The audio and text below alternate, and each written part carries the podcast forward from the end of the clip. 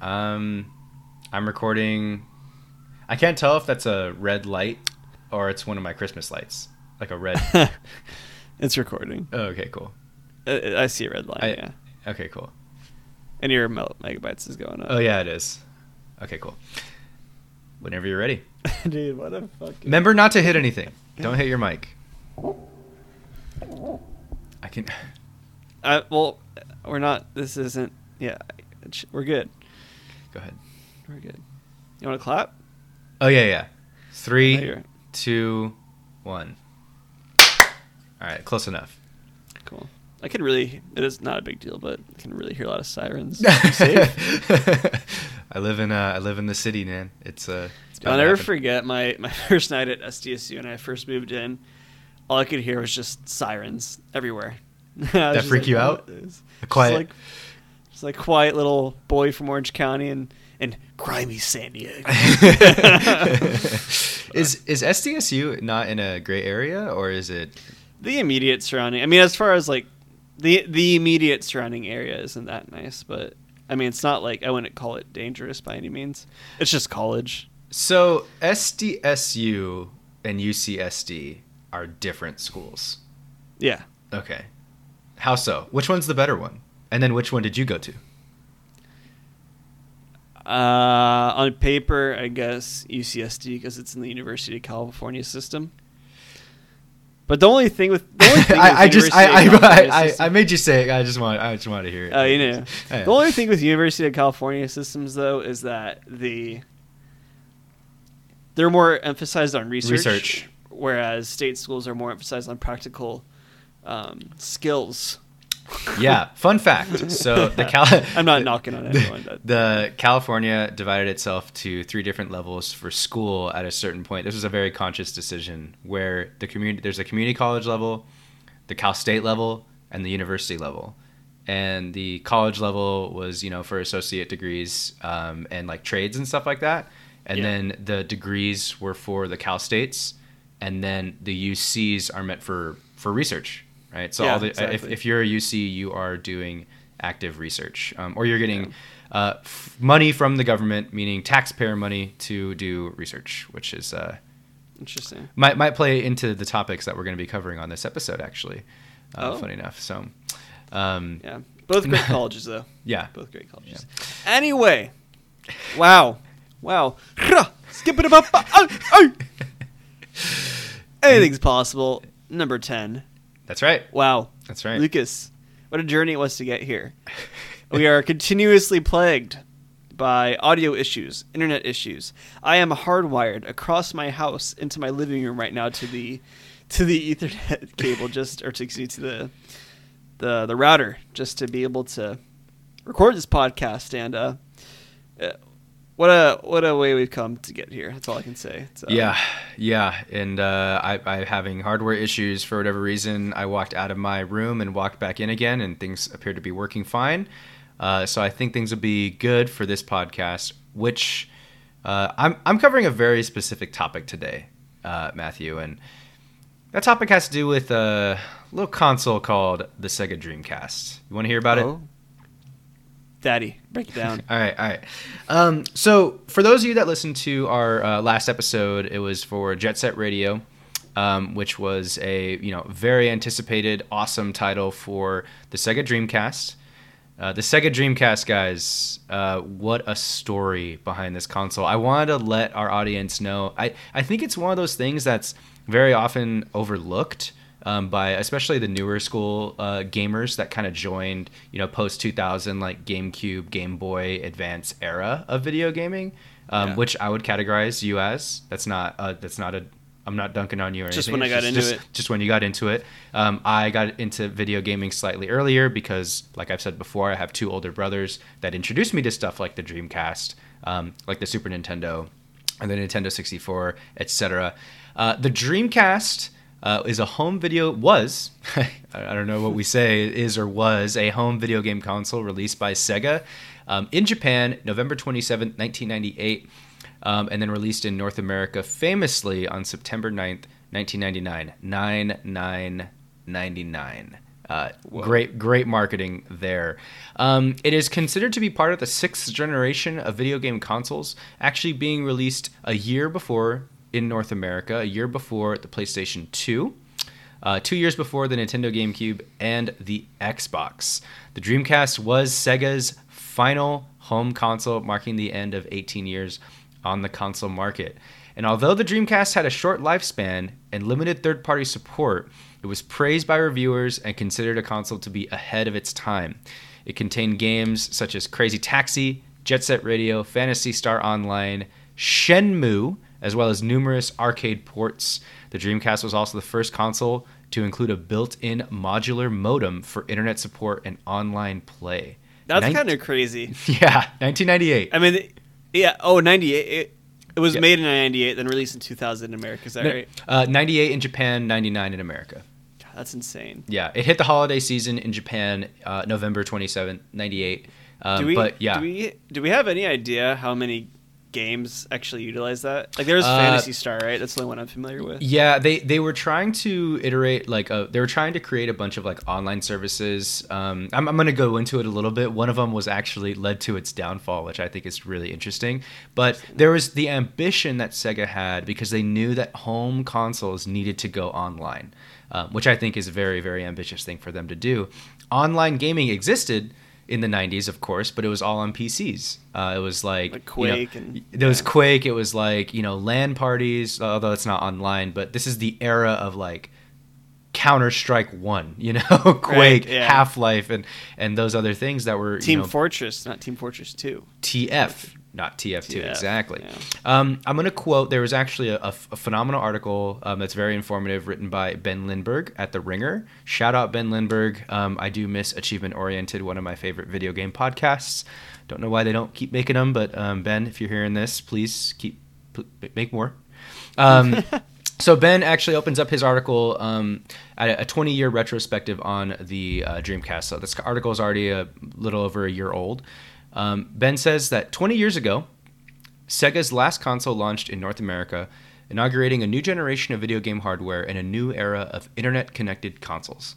The Dreamcast launch library was large, boasting an unprecedented 18 titles, including classics like Soul Calibur, Sonic Adventure, and NFL 2K. Consumer interest was strong.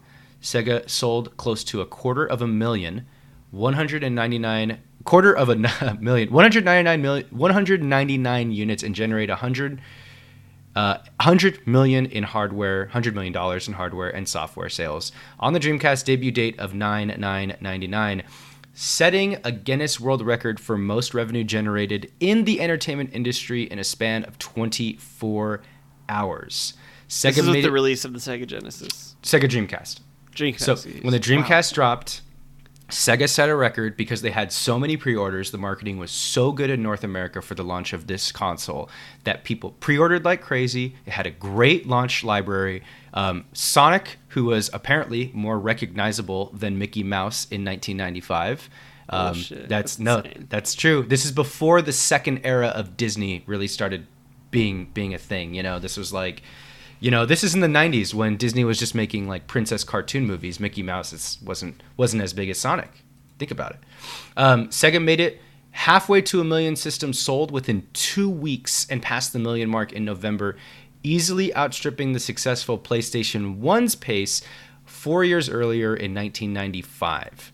Okay, to give you a little bit of context there. However, later on that fall, the affordably priced Dreamcast, or I'm sorry, in the fall of 1999, the affordably priced Dreamcast, which was only priced at $200, was the fastest selling, most powerful, and innovative video game console of all time. So, how did a console, Matthew, released right before the turn of the millennia, with games like Sonic Adventure, Soul Calibur, Power Stone, Crazy Taxi, Shenmue, Skies of Arcadia, Marvel vs. Capcom, Phantasy Star Online, Space Channel 5, Virtual Tennis, JoJo's Bizarre Adventure, NFL 2K2, Resident Evil Code Veronica, Resident Evil 2, and most importantly, Jet Set Radio. Ah! How did this console fail? Okay, uh, that's what I'm here to talk about to our audience today. Okay, you, you interested, Matt? Do I got your attention? It's it's pretty incredible, actually. It's all I know a little bit of it just because I read some of Console Wars. I haven't finished that book yet, But I know the kind of the general background of Sega and uh, a lot of what went on with there, and like kind of how like Sonic and stuff was created as well. So I'm uh, I'm excited for story time All right, to all learn, right. to learn a little bit. I, I divided this up into three three pillars here. We got chapters. We got chapters. Wow. Poor man. Well, they're kind of interplay. They're not. They're not directly No, uh, no. chronological. Uh, one, poor management. Two, stiff competition. Three, piracy. Okay. Really? Okay, So wow. yeah. So uh, I just want to reiterate the context here. Okay. Dreamcast. Dreamcast comes out in in uh, North America a year after it's released in Japan. Um, it actually f- had a really tough launch in Japan. Uh, it had a delayed launch. Um, people were really interested in Sonic, but like I, I, I suppose it missed like a holiday window that people were really looking forward to in Japan. Um, that was some of the stuff that I was reading about online. But the regardless, the reputation for the Dreamcast in Japan was not nearly as powerful as it was in North America. So the execs at uh, Sega actually decided that they were going to put all their money on North America. They had a huge marketing campaign. They chose the date 9999 for God's sake for the release of this console, which September is actually a really weird traditionally historically September is a strange launch window for a console. They were actually trying to, you know, get ahead, um, get a clever marketing marketable release date and try and have it, you know, really rocket it off into uh, Christmas that year. This was one year before the PS2 released, October 26th, 2000. For context, the Xbox was released in November fi- on November 15th, 2001, and the GameCube was released November 5th, 2001. So the Dreamcast actually was its direct competitor in the console war was actually the PS2. Uh, a lot of people are thinking. uh, I think the his, historically we believe that it was the GameCube, the Xbox, and the PlayStation 2 era. Those three as the trifecta of consoles that all fought against each other, and they did. But after Dreamcast was, was Dream- right there too. Dreamcast was actually right before and directly competed with the PS2 before the Xbox and the GameCube actually stepped in. But as the Dream, the Dreamcast declined publicly, personally for a lot of people so quickly that the narrative became that the GameCube, the Xbox, and the PS2 were the trifecta console uh, of that generation, right? So, the Dreamcast releases uh, just prior to the PS2 in North America. Uh, Sega's decided for this awesome marketing strategy, super sick 90s commercials that you can totally look up on YouTube of the Dreamcast from back then. They're wild. Um, and it goes head to head with the PS2 uh, years, uh, uh, you know, a year later, which obviously the PS2 is a huge backing. It's Sony, right? Huge, long, huge company, uh, long time company. Um, a full year of hardware advances on the Dreamcast, and the PS2 has a huge library and a built-in DVD player. So Sega was kind of set up for failure within a year's time, which is a little scary. Yeah. So there were rumors of hardware additions coming to the Dreamcast through you know various rumors and news uh, that came out over the next year or so, including Dr- the Dreamcast having the ability to potentially have a DVD player attachment uh, because they were like, oh crap, this isn't a DVD, this isn't this can't play DVDs, but the PS2 can. Was it was it cartridge? No, it wasn't. it was, CD. optical. It was CD, Yeah. but and they had um, they had the ability to play CDs, but didn't have the ability to play DVDs. So there was rumors of a DVD player attachment, classic Sega style of just getting an attachment onto a console. And there was also rumors of an MP3 player that would kind of go along with their really unique memory cards. Um, not sure if you've really seen uh, what what the the intention of the Dreamcast was, but you know, there's a memory card on the controller. That's like what the memory Oh, card really? was. That's that little screen that you see. So the Dreamcast, I mean, this is really cool. The Dreamcast controller has a screen on it, and it is that is the memory card.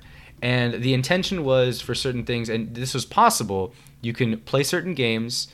The memory card was like a little Game Boy. It had buttons on it, and you can manage data using the memory card's tiny screen. Wait, wait, wait. Hold on. I want to back up. I want to make sure I'm understanding this correctly. So, you, literally, your controller was the memory card. So the con- the memory card plugged into your controller. Oh, okay. So it wasn't tied to that specific controller. Yeah, no, no, no. It was like you- a slot that went into your controller. Exactly, and that's what that little okay. screen is because the memory card had a screen on it. So the Oh, memory card crazy. could actually be taken out of the controller. You can manage your memory card. Remember blocks, bro? Remember memory card blocks? Oh, you, you yeah. can manage. You can manage that through the actual tiny little Game Boy like uh, screen on your memory card, then you can attach two memory cards together and play games against your friends at school. So you can play some sort of game that had an integration with the memory card. Like, I'm just gonna give an example division. This this isn't what happened, but let's say you were playing Pokemon on Dreamcast and you caught a Pokemon and you wanted to take it to school. You could take the memory card with you and attach it to another memory card. So the vision for the Dreamcast was insane. Was really really cool, right? But I mean, but those were like separate, like little portable things you would take with you, right? Yes. To school. Yeah, oh. you detach it from. And then the you plugged in your memory card into them. To another memory card. Yeah, yes. I'm looking at a. Oh, that's so cool. I'm looking at like images on Google right now of it. It kind of looks like Tamagotchis. Yes. Yeah, yeah. Yes. So this was perfect for the time, right? It was just yeah. like it was kind of top Tamagotchi esque. Everybody had these little thing. Oh my god, I want to get a Tamagotchi now. Uh, everybody had would have these little memory cards for the Dreamcast. They'd take them to school. They'd walk around with them, or they'd they'd play games against each other or their friends that might relate to the game that they're playing at home on their Dreamcast. Not only that, the Dreamcast was going to have you know Sega Network, Sega Arena. It was supposed to be a network where you'd connect your Dreamcast to and play games with your friends or you know download content in a way. Yeah. Um, there was even visions of like downloadable content back then for the Dreamcast. This is the late '90s, so the vision is there, That's right? Crazy. But stiff competition enters the market. Okay, Sony and the inevitable entrance of Microsoft into the video game space, Sega actually reduced their console price about a year later from its already low $200 to a mere 150 with the intent, the business decision to instead double down on video game first party development. Okay? Their so, margins must have been so bad on this. Yeah, I know it was. Uh, they were probably losing money on each console. I bet they might have been. I mean, I think that those kinds of things are um, held a little bit more closely to the chest, but I'm sure yeah. you can find you could find plenty of stuff like that. But um, you know, I mean, on the 150, the console eventually dropped down to 100 bucks. I'll just say that. So they were probably making zero just to get rid of the consoles. Oh, um, 100%, yeah. Now the the intent is Sega was was still always really great at video game development. Um, they had great first party development. They had partnerships. They had studios. So they decided that they would double down on video game development. But here's where they messed up. This is my favorite part. Okay. Are you ready? This is the fun part.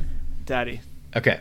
So it turns out the operating system that ran the Dreamcast was easily exploitable, thereby making the piracy super strong in regards to the Dreamcast so, games. But how, would they get in there and pirate it? I'll show you. I'll tell you right now. I got, I got the whole. I got all the details. you came prepared, so, folks. The Dreamcast included the ability to play a unique type of CD file format, which was called the MIL CD. It was a multimedia function for optical discs that had full screen video, internet connectivity, and enhanced navigation menus, etc., etc. So it was basically like a CD. Like, let's say you really liked NSYNC, right? Mm-hmm. this is because it's the late '90s, it's the early 2000s. You really like NSYNC. They released an MIL CD that's playable only on the Dreamcast, and when you put the CD in, it's almost like a DVD but it also has like interactive menus and it can connect to the internet through your Dreamcast. So it's like a really ambitious idea going in the complete wrong direction. So rather than trying to think of like streaming video or YouTube or going that, it's like, oh no, like we're going to put it's almost like proto streaming in a way because it's like it was music paired with video and interactivity connecting to the internet. So it's like so, a so because these consoles could connect to the internet so easily, because of that, they were able to easily upload. I'll the, get there. Whatever. It's even okay. it's even cooler than that. Okay. So this MIL CD format was actually the downfall of Sega. By pirating games off the internet, so you you or I had a, a PC back in the day. Uh, we would pirate a game, or our friend would burn a disc, but they would burn it on an MIL CD format. So is so, that like a specific file format made for Sega? Uh, for these specific uh, types of like optical for, for okay. this specific purpose for for yeah i think it specifically was made for dreamcast and there was a thing or called dreamcast, yeah. there was a thing called a boot disk so it was a disk that you'd put into the dreamcast you'd start up your dreamcast and the boot disk would bypass the first level of license check inside of the operating system for the Dreamcast. So the boot disk would say, "Hey, this is a game. This is a real game." Then you take out the boot disk, put in a pirated MIL CD formatted file, which was actually a video game, and then you'd put the Dreamcast back down again, and it would play. The boot disk would trick the operating system into thinking you were playing a licensed game. Then you would insert the pirated game, which was in the MIL CD format, and play your awesome pirated version of Jet Set Radio that little four year old Lucas is having a good old time with because it's awesome. And there's no way that this game's ideas, concepts, controls, reputations could possibly be thrashed, destroyed, or burned by your podcast host, Matt Rockavy, a solid 22 years later. There's no way.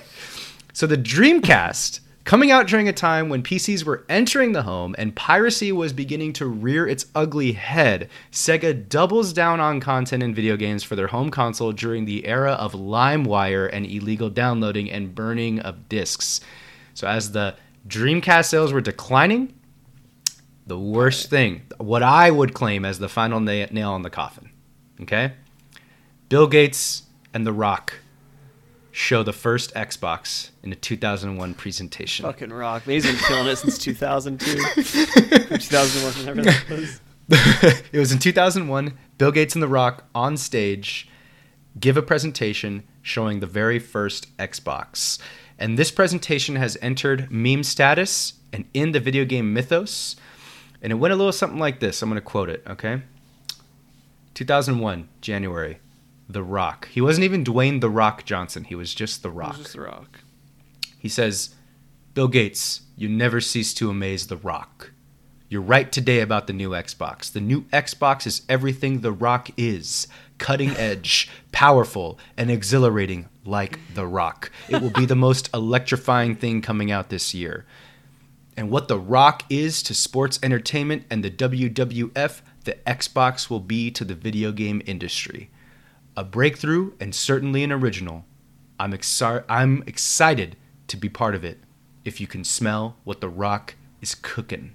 How could you beat that? You can't beat that. The like- Dreamcast like- never stood a chance. This is like peak rock wrestling career. Yeah, the- and Yeah. like to the point where he was still calling himself the Rock in third person and saying, Yeah. "Do you smell what the Yeah. Rock is cooking?" I mean, the Dreamcast never stood a chance when you know inevitably Microsoft entered the marketplace. PlayStation Two was coming out, which obviously the PS One was very successful. This is Sony, big money, and you know it, it didn't have a niche like Nintendo ended up having. Um, when did the Xbox officially come out? It came out in um, November fifteenth, two thousand and one. Okay, so about a year, pretty much a little over a full year after the. After the Dreamcast. See, I, I wonder after what the PlayStation 2, sorry. After place, yeah, and then PlayStation Two came out 2002, right? No, PlayStation 2 came out October 26th, 2000. I wonder what would have happened if all those three released side by side. What do you think would have happened? I don't know. I, I think it w- probably would have been, it, it would have come down probably to pure content and video game quality, but Dreamcast still would have been, uh, still would have lost because their games were easy to pirate. I, I literally remember pirating games with my, like, I mean, I was only four, but I remember playing pirated versions of I mean, I think they there. probably would have sold plenty of consoles, maybe even more consoles than say like Xbox or Microsoft rather, because they're more established, right? And they have all these like, and everyone, like you mentioned, everyone loves Sonic. He's so identifiable and stuff. Yeah. But then they would have like totally lost and not be able to recover from just how much money they're losing on their consoles, combined with the fact that the the games where they're supposed to make up their money are getting pirated, right? That's insane. yeah, dude. That's so Eh. interesting too, because I feel like there's this unwritten agreement today, or maybe there's even a written agreement, you know, where, um, not so much Nintendo they kind of do their own thing, but Microsoft and Sony, they pretty much always release their consoles within like a month of each other, so like really close to each other. Um, but like you didn't see any of that here necessarily. I mean, kind of with um, Sony, right, and the PlayStation Two. But then Xbox comes out a year later and just steals the fucking show. Yeah, yeah. Well, Xbox and GameCube were released within a month's time. They were both released in November of 2001. So that one, um, you know, right around the time that the greatest video game of all time got released, Super Smash Bros. Melee for the Nintendo GameCube, still still great. 20 years later, we Playing it last Um, night. we're playing it last night. we were we still were. Um, Yeah, the Dreamcast story is is pretty pretty tragic, right? Because it has such an awesome start in North America, um, and has all these awesome games. All these games ended up getting ports over to the GameCube or the PlayStation, which is pretty pretty crazy. So like Sonic Adventure came out on or Sonic Adventure 2 Battle came out on GameCube, but I'm sure I think that Sonic Adventure also got a port. Uh, Soul Calibur 2 was basically a re-release of Soul Calibur, which came out on all three of the other consoles. Soul Calibur 2 came out on PS2, Xbox, and GameCube, each with a different character guest star. And it wasn't, yeah. yeah, I remember, so I remember seeing that growing up. Like, oh, Yeah. this one is this, this one is that. Yeah. Yeah, that was so that was so sick, and like that was Soul Calibur came out on the Dreamcast. It started there. Uh, Skies of Arcadia got a full port to GameCube. That's one of the coolest JRPGs from the time. Um, you got like Code Veronica and Resident Evil 2 both got re-releases later on. I think for PlayStation. Uh, I think some of the only ones that are really stuck on Dreamcast might be Power Stone, Shenmue, if I'm not mistaken. I'm sure that one ha- is on Steam in some sort of way. And Marvel vs. Capcom, but Marvel vs. Capcom 2, I think, was ported over on the other consoles a little bit later. So it just ended up, all the content just ended up going elsewhere. And um, I don't And why know, would so- you own a Sega if not, or why would you own a Dreamcast if not just to pirate the games onto it, right? Yeah, exactly. So And- you did was that you mentioned you have to have like the boot CD right for the Dreamcast to get that pirating to work? Was that like a pretty accessible thing? Like, did it like did your Dreamcast come with that?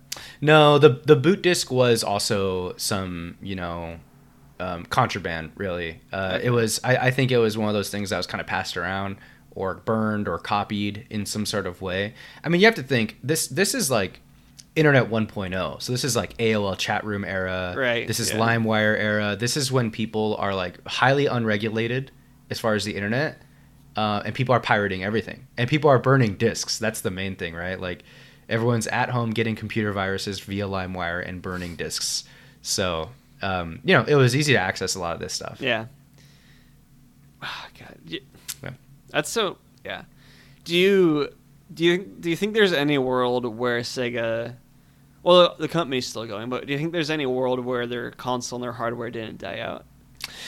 See, that's interesting. There, there is some sort of alternate, like you know, Earth number three nine A, right, where Sega didn't die, uh, and I wonder what it looks like, right? I, I wonder if there's any sort of world peace or any big impacts. COVID think, probably never even happened. I think, I think COVID never happened. I, I think honestly, like let's say, let's say theoretically, you know, Sega is the fourth console Mm. um, within within this family of consoles that we have. One, they would not have been able to survive with the same type of style that PS, PlayStation, and Xbox have. Nintendo has found their niche, so they're never gonna die. They just like they just took themselves out of the console war essentially. I think Sega would have had to eventually adapt into some sort of new role that that maybe is undiscovered still. Um, but they wouldn't be able to be a multimedia machine. I mean, PS2 I mean, people bought a PS2 because it was a DVD player too. Yeah. So it's like, oh, why buy a Dreamcast? Let's spend an extra hundred bucks. We wanted to buy a DVD player anyway. Let's get a PS2. Fun, fun story. I remember when uh, I found out because my first home game console was a PlayStation 2. I remember when I found out it was a DVD player as well. I thought that meant I could like unlock some special game mode on my DVDs. you could play your DVDs. I'd be like, I'm gonna play Harry Potter and the Sorcerer's Stone or Harry Potter and the Prisoner of Azkaban, and like, I'm like, what do you mean? I'm just getting the DVD. Is the bonus features? Is that, is that, is that the game? No. Oh. but those those DVDs did have games on them sometimes. Do you know Sometimes they did, yeah. yeah. Yeah. My uh, a- my, oh my God. Goblet of Fire copy of Harry Potter did. I remember. Big Harry Potter fan here. There was a. Did you ever play? There was a Harry Potter in the Chamber of Secrets DVD that had a special features video game on it. But it was just. did. It was like a video game where you were in Ron's flying car. I forget the name of the car, but whatever. But it was the car, and you were trying to dodge the Whomping Willow, and you basically on your DVD remote, you would push left or right, and you. It was a 50-50 chance whether you would die, and that was the game. That was the video game. That was the DVD special feature. I love it. I love it. Yeah. Anyway, um, that's that's my history lesson of the Dreamcast. Um, and just as a reminder for those of you out there, you know, if you have any other information, any other half-assed internet research you want to share with us about the Dreamcast, about Sega, about the console wars in general pre 2000s, we'd love to hear from you. Um, we are v- available via email at thanks for playing podcasts. That's thanks for playing podcasts with an S at gmail.com. Uh, Lucas doesn't know what he's talking about. Oh, did I say Uh, the wrong email? I said the wrong email. Our email is thanks for playing pod at gmail.com. That's thanks for playing pod, not podcast. Thanks for playing pod. Wait, what's the gmail.com. account? And What's- if you want to shoot us a message on Instagram or Twitter, you can find us at uh, TFP Podcasts. I, That's TFP I got it mixed up. with an S at the end. And we're on TikTok. Thanks for playing pod on TikTok. It is. Maybe we'll, maybe we'll have a little feature on there this time. We haven't posted on there in a while. I Yeah, uh, that- I that was combined the two. I combined the two cool. You did. because it's TFP podcasts, and then T. Thanks for playing pod. Yeah. You're a little excited tonight. I get it. It's yeah, fine. yeah, I know. I did a lot of Um, research. I, I do want to say, you know, I think there is a really interesting thing about like internet or uh, multimedia historia. Um, like even the idea that there was a file format for CDs that was a multimedia function specifically for the Dreamcast, like, and what it what they envisioned for it, I think is so interesting.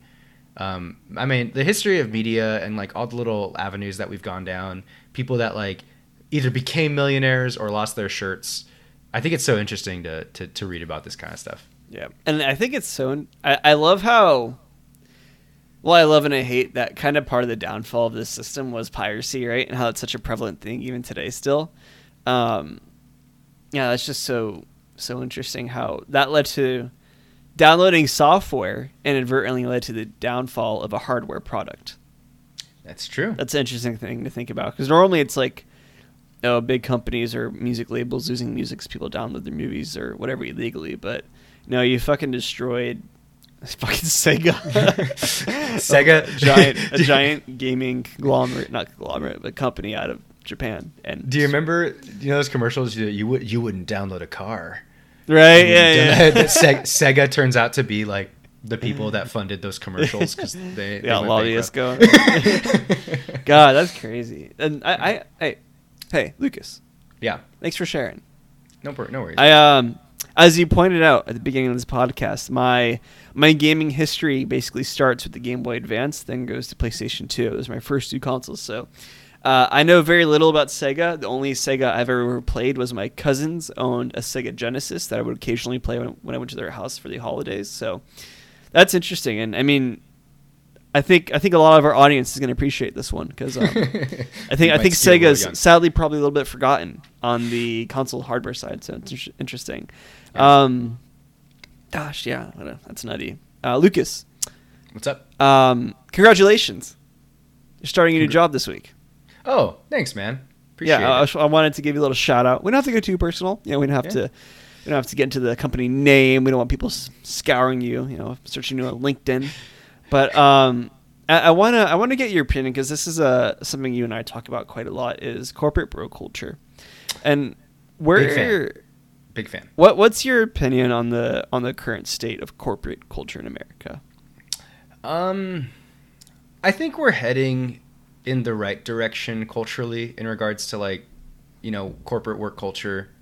Um, but I, I think we're heading in the right direction. But I still think that there's a lot of um, there's a lot of negative, there's a lot of unhealthiness to it, and there's a lot of like lack of thought and lack of like fulfillment at the end of the day.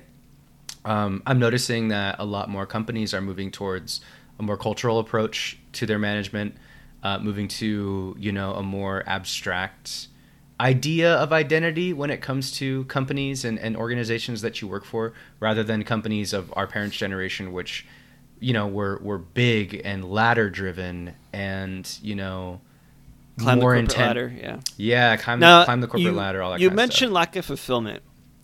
yeah. is that is that come from the company from not giving them a fulfilling role or does that come from the person that enters a sales role where their main function is to make money Yeah, um, this I could actually go on a lot about this. Um, I think that it's it's a it's it's a cultural thing. It's like a societal problem. I think, but it, it's perpetuated in sometimes by the organizations that that pay us to live or you know pay us the money that we need to live. Um, you know, it used to be our parents' generation um, lived in a time where you know you didn't you, you worked in the same place where you grew up and you knew all the people that you grew up with lived in the same area and that was it. But you know, you find that a lot of younger people, um, I'd say people you know, Xer, maybe younger, you know, older millennial and younger, 38 to, to younger um, for now, for this current year. Um, they're people that don't work in the same place where they grew up. You don't, I don't, no. right? Um, and what happens is you have a, a lot of people that are, you know, struggling with what their identity is while working in a place surrounded by other people who are doing the same thing. Um, because everybody is working, especially we're all remote now too. Everyone's trying to have the same cultural values, even though they're all in completely different places, raised by completely different people. I mean, my grandma or grandpa, they you know they might have just worked at the factory in the town, and that was it. They didn't need to worry about anybody else's cultural norms. They all just shared the same cultural, societal, geographic right. norms. But now everyone's is different. So there's a lack of identity within our new work culture that I think newer companies, the smart companies, are working on um, and how do you yeah. solve it? Do you do you give them snacks? Cold brew on tap? Ping pong table in the break room? It doesn't hurt. It, it doesn't hurt. Um, I think as as long as um, that that type of mentality is not is not hollow, it's true and it's real and tangible and consistent. Then there's nothing. What makes it tangible? That. Um, what's the difference of a company putting a, a ping pong table in a break room because they really do want to inspire a fun environment where you're encouraged to collaborate and things like that. What's the difference between that and then a company putting a ping pong table in the break room because they want to forget about how shitty your job is and want, to, okay. want you to notice how fun, quote, fun the work environment is? Right. I'd say what's tangible and what isn't would probably be, you know, there's a weekly ping pong table tournament. There's a weekly ping pong tournament at one place. At the other place with the ping pong table, it's it never there. gets used at all. It's just there. It's just there for sure. So they encourage it, you to use their utilities and to express yourself. Yeah, and like Maybe the CEO plays in the tournament. Maybe the CFO is really good at ping pong. Maybe like Division One champ. Yeah, maybe maybe people care about it. Maybe yeah. people care about it just as much as they care about other things. Maybe know? they care about and, it as much as they care about their job. Yeah, and, and I, I'm I, I, know you. I mean, I know you say that as a little bit of a joke, but uh, yeah, I, I, I think that's healthy in a way. I'm not. I'm not like, kidding. I, oh I, yeah. okay, good. Me neither. Yeah. If my company had a soccer league, I guarantee I'd care more about winning a soccer league than being number one on my numbers that quarter. yeah, and, and, and, that's that's a holistic approach to life, right? Because being being good at soccer is is not a flat thing. It's it's not. There's nothing wrong with that at all because ultimately you're you're an individual that wants to be healthy, that that wants to grasp at something and feel good. So winning at a soccer tournament, hey man, that makes you feel good, then you gotta you gotta pursue that, right? Yeah. So uh, if the company culture is is doesn't view the individual as just uh, somebody to help towards the goal, but somebody to help towards the goal and find out who they are and maybe even help them discover a little bit about themselves. That's good. And and again, the smart companies in corporate America are currently doing this. I think. Yeah. Yeah, the big ones, right? Yeah. Dang. What a yeah! I kind of went. I kind of went off right there on. That. No, no, that was that was quality. I, uh, I, I asked you, Lucas, because I know you're human with words that wants to talk. I'm a person to say. You're a person that we value. I have, I have feelings and opinions, and sometimes those opinions are interesting. I feel things. I read things. I watch things, and read that's books. what how that's how I want to be seen. You have a college degree. Smart guy. Yeah. uh, yeah. Smart, maybe. No, no. I just, uh, I, w- I wanted to bring it up. I feel like corporate culture is so interesting today, especially especially in today's remote culture, right? How do you make someone feel important when they don't have that ping pong table, right? And I mean that even like let's say it's the most meaningful ping pong table, like the best, the best uh, example we could use where it's actively encouraged to be used or where they have kegs in the in the break room right? Because they want you to use those kegs mid midday when you're having a bad day right? Yeah. Um, and now we don't have that. So like what's the alternate solution right? You know that's that's i think that's what the question a lot of companies are be navigating right now. Because especially these sales companies like i've interviewed at a few different not recently but when i was looking more actively for jobs a couple years ago i interviewed at a couple different sales companies and like recruiting firms and stuff and it's like uh, they, all sell the same thing, right? Like this this fun corporate culture, and it, some of them may mean it, some of them don't. I can't speak for ones I haven't worked out, obviously. Um, where they sell like oh this fun office environment that kind of maybe makes up for kind of some of the tedious stuff of the job. Because at the end of the day, like if you're in sales, you, you know what you're doing. It- It's sales is sales at the end of the day, or staffing is staffing, things like that. Um, so I wonder how are some of these companies picking up for you know?